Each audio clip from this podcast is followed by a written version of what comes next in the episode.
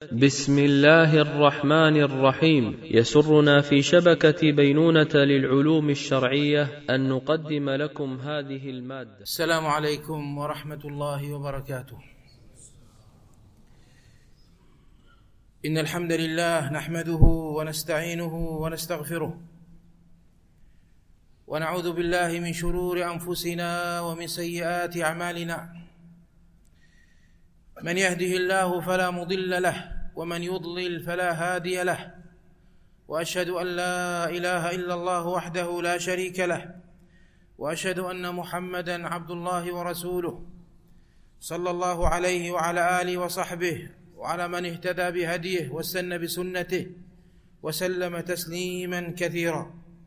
أما بعد أيها الأفاضل الأكارم درسنا كما هو معهود مع عهد جديد وصية نافعة من وصايا الحبر الكبير والصحابي الجليل عبد الله بن مسعود رضي الله عنه وأرضاه. وقد أوصى النبي عليه الصلاة والسلام بالتمسك بعهده والرضا بقوله روى عبد الرزاق في المصنف وأحمد في الزهد بإسناد صحيح عن شقيق عن عبد الله رضي الله عنه في قوله عز وجل وجيء يومئذ بجهنم قال جيء بها تقاد بسبعين ألف زمام مع كل زمام سبعون ألف ملك يجرونها وفي رواية عند البيهقي في الشعب وإن جهنم تقاد يوم القيامة بسبعين ألف زمام كل زمام بسبعين ألف ملك وعند أبي يعلى عن مسروق عن عبد الله في قوله تعالى زدناهم عذابا فوق العذاب. قال زيدوا عقارب أنيابها كالنخل الطوال. وهو في صحيح الترغيب. وعن أبي الأحوص قال قال ابن مسعود أي أهل النار أشد عذابا؟ فقال رجل المنافقون قال صدقت. فهل تدري كيف يعذبون؟ قال لا. قال يجعلون في توابيت من حديد. تصمد عليهم. ثم يجعلون في الدرك الأسفل من النار. في تنانير أضيق من زج. يقال له جب الحزن. تطبق على أقوام باعمالهم آخر الأبد. وعند ابن أبي الدنيا والطبري في التفسير عن يونس بن خباب قال قال عبد الله بن مسعود إذا بقي في النار من يخلد فيها جعلوا في توابيت من حديد فيها مسامير من حديد ثم جعلت تلك التوابيت في توابيت من حديد فيها مسامير من حديد ثم جعلت تلك التوابيت في توابيت من حديد فيها مسامير من حديد فما يرى أحدهم أنه يعذب في النار غيره. ثم قرأ عبد الله لهم فيها زفير وهم فيها لا يسمعون. إنها ترمي بشرر كالقصر قال ابن مسعود كالحصون. وعند الحاكم بسند صحيح وهو صحيح الترغيب عن ابن عن ابن مسعود في قوله وقودها الناس والحجارة قال هي حجارة من كبريت. خلقها الله يوم خلق السماوات والأرض في السماء الدنيا يعدها للكافرين. وقال قتادة في قراءة عبد الله بن مسعود إنها عليهم مؤصدة بعمد ممددة. والآثار في هذا عن ابن مسعود كثيرة. النار أيها الأفاضل أجارني الله وإياكم منها ومن عذابها. عذابها شديد أليم. لا تدركه العقول. ولذلك عند بالدنيا عن الأعمش عن هارون قال قال رجل لابن مسعود حدثنا عن النار كيف هي؟ قال لو رأيتها لزال قلبك من مكانه. لو رأيتها لزال قلبك من مكانه. وعن عمرو بن ميمون قال قال عبد الله لو وعد أهل النار أن يخفف عنهم يوما من العذاب لماتوا من الفرح. تقاد يوم القيامة بسبعين ألف زمام. كل زمام بسبعين ألف ملك. وقول مسعود هذا غيب لا يعلم إلا بالوحي وإنما أخذه من قول النبي عليه الصلاة والسلام. فقد روى هو عنه صلى الله عليه وسلم أنه قال يؤتى بجهنم يومئذ لها سبعون ألف زمام مع كل زمام سبعون ألف ملك يجرونها. رواه مسلم. وجيء يومئذ بجهنم. يؤتى بها تجر إلى أرض المحشر. وقد اجتمعت الخلائق كلها وعظمت الأهوال.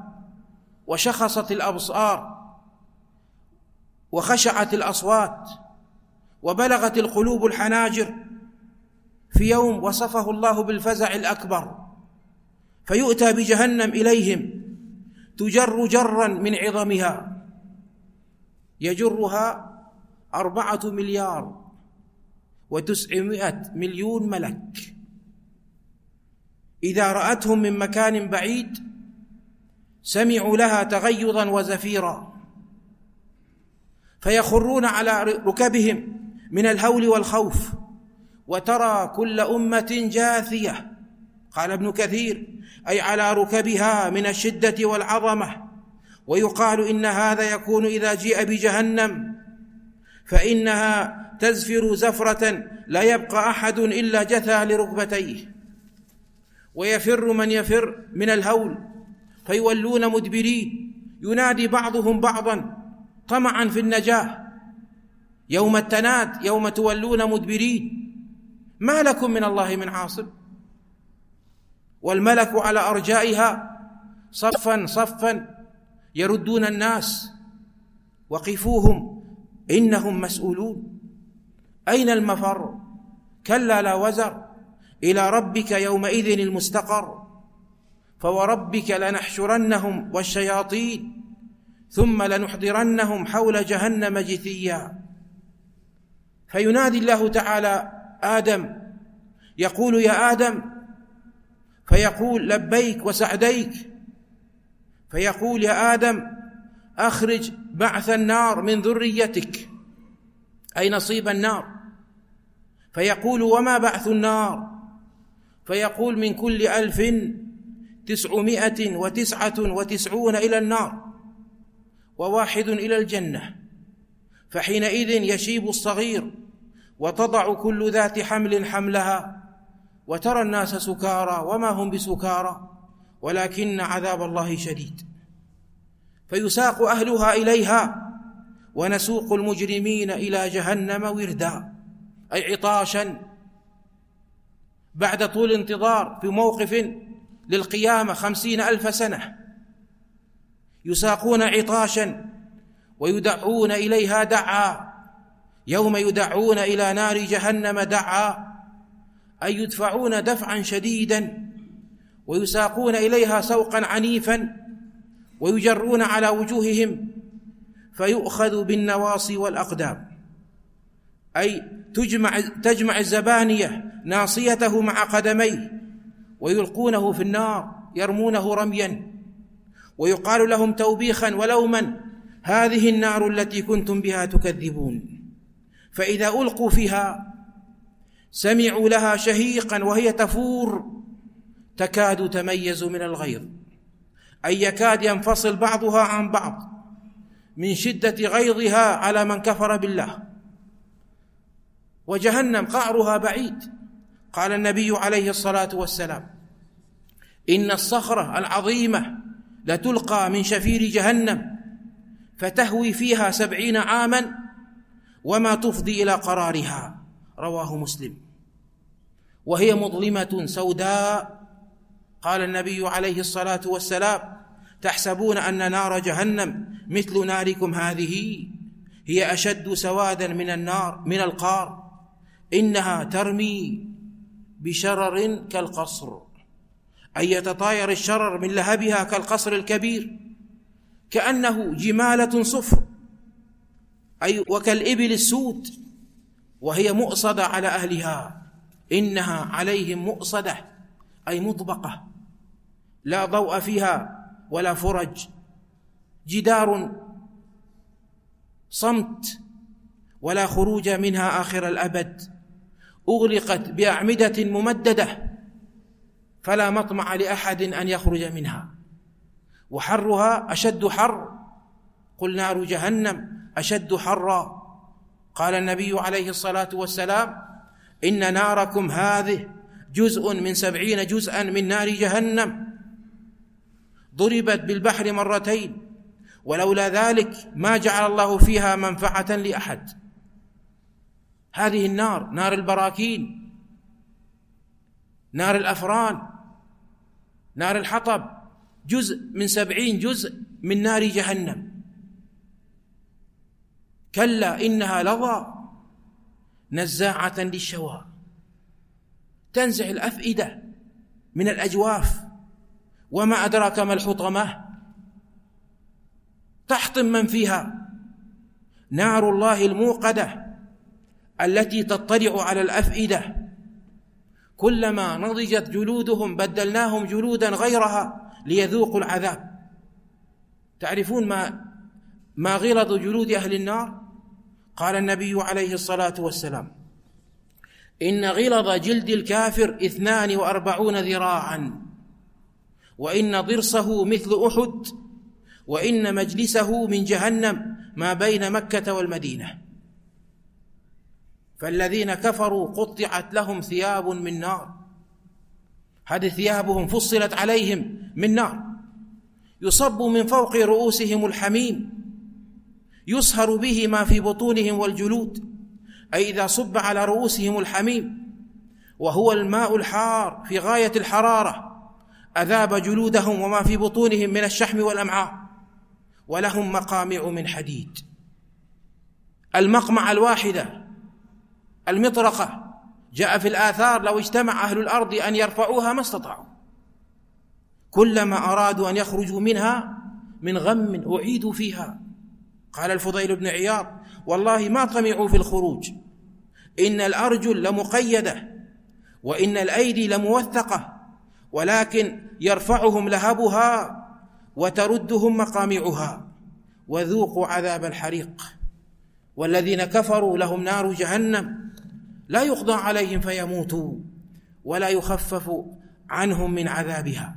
في صحيح مسلم قال صلى الله عليه وسلم أما أهل النار الذين هم أهلها فلا يموتون فيها ولا يحيون. ونادوا يا مالك ليقضي علينا ربك. قال إنكم ماكثون. لا سبيل إلى الموت. لا يقضى عليهم فيموتوا ولا يخفف عنهم من عذابها. في عذاب جهنم خالدون لا يفتر عنهم وهم فيه مبلسون. كلما خبت زدناهم سعيرا ويأتيه الموت من كل مكان. وما هو بميت؟ ما من نوع من أنواع العذاب الذي يأتيه من كل جهة إلا اقتضى أن يموت منه. لو كان يموت ولكنه لا يموت. ليخلد في دوام العذاب والنكال. فذوقوا فلن نزيدكم إلا عذابا. كذلك نجزي كل كفور. أي هذا جزاء كل من كفر بربه وكذب بالحق وهم يصطرخون فيها. إنا اعتدنا للظالمين نارا أحاط بهم سرادقها أي سورها. وإن يستغيثوا يغاثوا بماء كالمهل. أسود منتن غليظ ولهذا قال يشوي الوجوه أي من حره بئس الشراب ويسقى من ماء صديد يتجرعه ولا يكاد يسيغه. عن أبي أمامة رضي الله عنه عن النبي صلى الله عليه وسلم في قوله ويسقى من ماء صديد يتجرعه قال يقرب إليه فيتكرهه فإذا ادنى منه شوى وجهه فإذا ادني منه شوى وجهه ووقعت فروة رأسه فإذا شربه قطع معاءه حتى يخرج من دبره وسقوا ماء حميما فقطع أمعاءهم ومن ورائه عذاب غليظ. قال ابن كثير رحمه الله أي وله من بعد هذا الحال عذاب آخر غليظ. أي مؤلم صعب شديد أغلظ من الذي قبله وأدهى وأمر. وهذا كما قال تعالى عن شجرة الزقوم إنها شجرة تخرج في أصل الجحيم طلعها كأنه رؤوس شياطين فإنهم لآكلون منها فمالئون منها البطون ثم إن لهم عليها لشوبا من حميم ثم إن مرجعهم لإلى الجحيم فأخبر أنهم تارة يكونون في أكل الزقوم وتارة في شرب حميم وتارة يردون إلى الجحيم عياذا بالله من ذلك. قال وهكذا قال تعالى هذه جهنم التي يكذب بها المجرمون يطوفون بينها وبين حميم آن. وقال تعالى إن شجرة الزقوم طعام الأثيم كالمهل يغلي في البطون كغلي الحميم. خذوه فاعتلوه إلى سواء الجحيم ثم صبوا فوق رأسه من عذاب الحميم. ذق إنك أنت العزيز الكريم إن هذا ما كنتم به تمترون. وقال وأصحاب الشمال ما أصحاب الشمال في سموم وحميم وظل من يحموم لا بارد ولا كريم. وقال تعالى هذا وإن للطاغين لشر مآب جهنم يصلونها فبئس المهاد. هذا فليذوقوه حميم وغساق وآخر من شكله أزواج. إلى غير ذلك من الآيات الدالة على تنوع العذاب عليهم وتكراره وأنواعه وأشكاله مما لا يحصيه إلا الله عز وجل جزاء وفاقا. وما ربك بظلام للعبيد. فسبحان الله ما اعظم عذاب جهنم. لاكلون من شجره من زقوم. فانهم لاكلون منها فمالئون منها البطون. هذه الشجره التي لا ابشع منها ولا اقبح من منظرها مع ما هي عليه من سوء الطعم والريح والطبع. فإنهم ليضطرون إلى الأكل منها لأنهم لا يجدون إلا إياها أو ما في معناها ليس لهم طعام إلا من ضريع لا يسمن ولا يغني من جوع. عن ابن عباس رضي الله عنهما أن رسول الله صلى الله عليه وسلم قال بعد أن تلا هذه الآية اتقوا الله حق تقاته فلو أن قطرة من الزقوم قطرت في بحار الدنيا لأفسدت على أهل الأرض معايشهم فكيف بمن يكون طعامه؟ وهذا رواه أهل السنن وصححه الترمذي. ثم إن لهم عليها لشوبا من حميم. أي يمزج لهم الحميم بصديد وغساق مما يسيل من فروجهم وعيونهم. ثم إن مرجعهم لإلى الجحيم. أي ثم إن مردهم بعد هذا الفصل لإلى نار الجحيم وجحيم تتوقد وسعير تتوهج فتارة في هذا وتارة في هذا كما قال تعالى يطوفون بينها وبين حميم آن. إذ الأغلال في أعناقهم والسلاسل أي متصلة بالأغلال بأيدي الزبانية يسحبونهم على وجوههم تارة إلى الحميم وتارة إلى الجحيم ولهذا قال يسحبون في الحميم ثم في النار يسجرون, يسجرون في سموم وحميم وظل من يحموم لا بارد ولا كريم. ومن أثر هذه النار في أهلها قول النبي عليه الصلاة والسلام لو كان في هذا المسجد مئة ألف أو يزيدون وفيهم رجل من أهل النار فتنفس لا فأصاب نفسه أو أصابهم نفسه لاحترق المسجد ومن فيه. لهم فيها زفير وهم فيها لا يسمعون. والزفير صوت النفس من شدة العذاب. وهم فيها لا يسمعون. صم بكم أو لا يسمعون من الأصوات غير صوتها لشدة غليانها واشتداد زفيرها وتغيظها. عن عبد الله بن عمرو رضي الله عنهما قال إن أهل النار يدعون مالكا فلا يجيه يجيبهم أربعين عاما ثم يقول إنكم ماكثون ثم يدعون ربهم يقولون ربنا أخرجنا منها فإن عدنا فإنا ظالمون فلا يجيبهم مثل الدنيا سأوا فيها ولا تكلمون. ثم ييأس القوم فما هو إلا الزفير والشهيق. تشبه أصواتهم أصوات الحمير. أولها شهيق وآخرها زفير. بل قال النبي عليه الصلاة والسلام إن في النار حيات كأمثال أعناق البخت. تلسع إحداهن اللسعه فيجد حرها سبعين خريفا.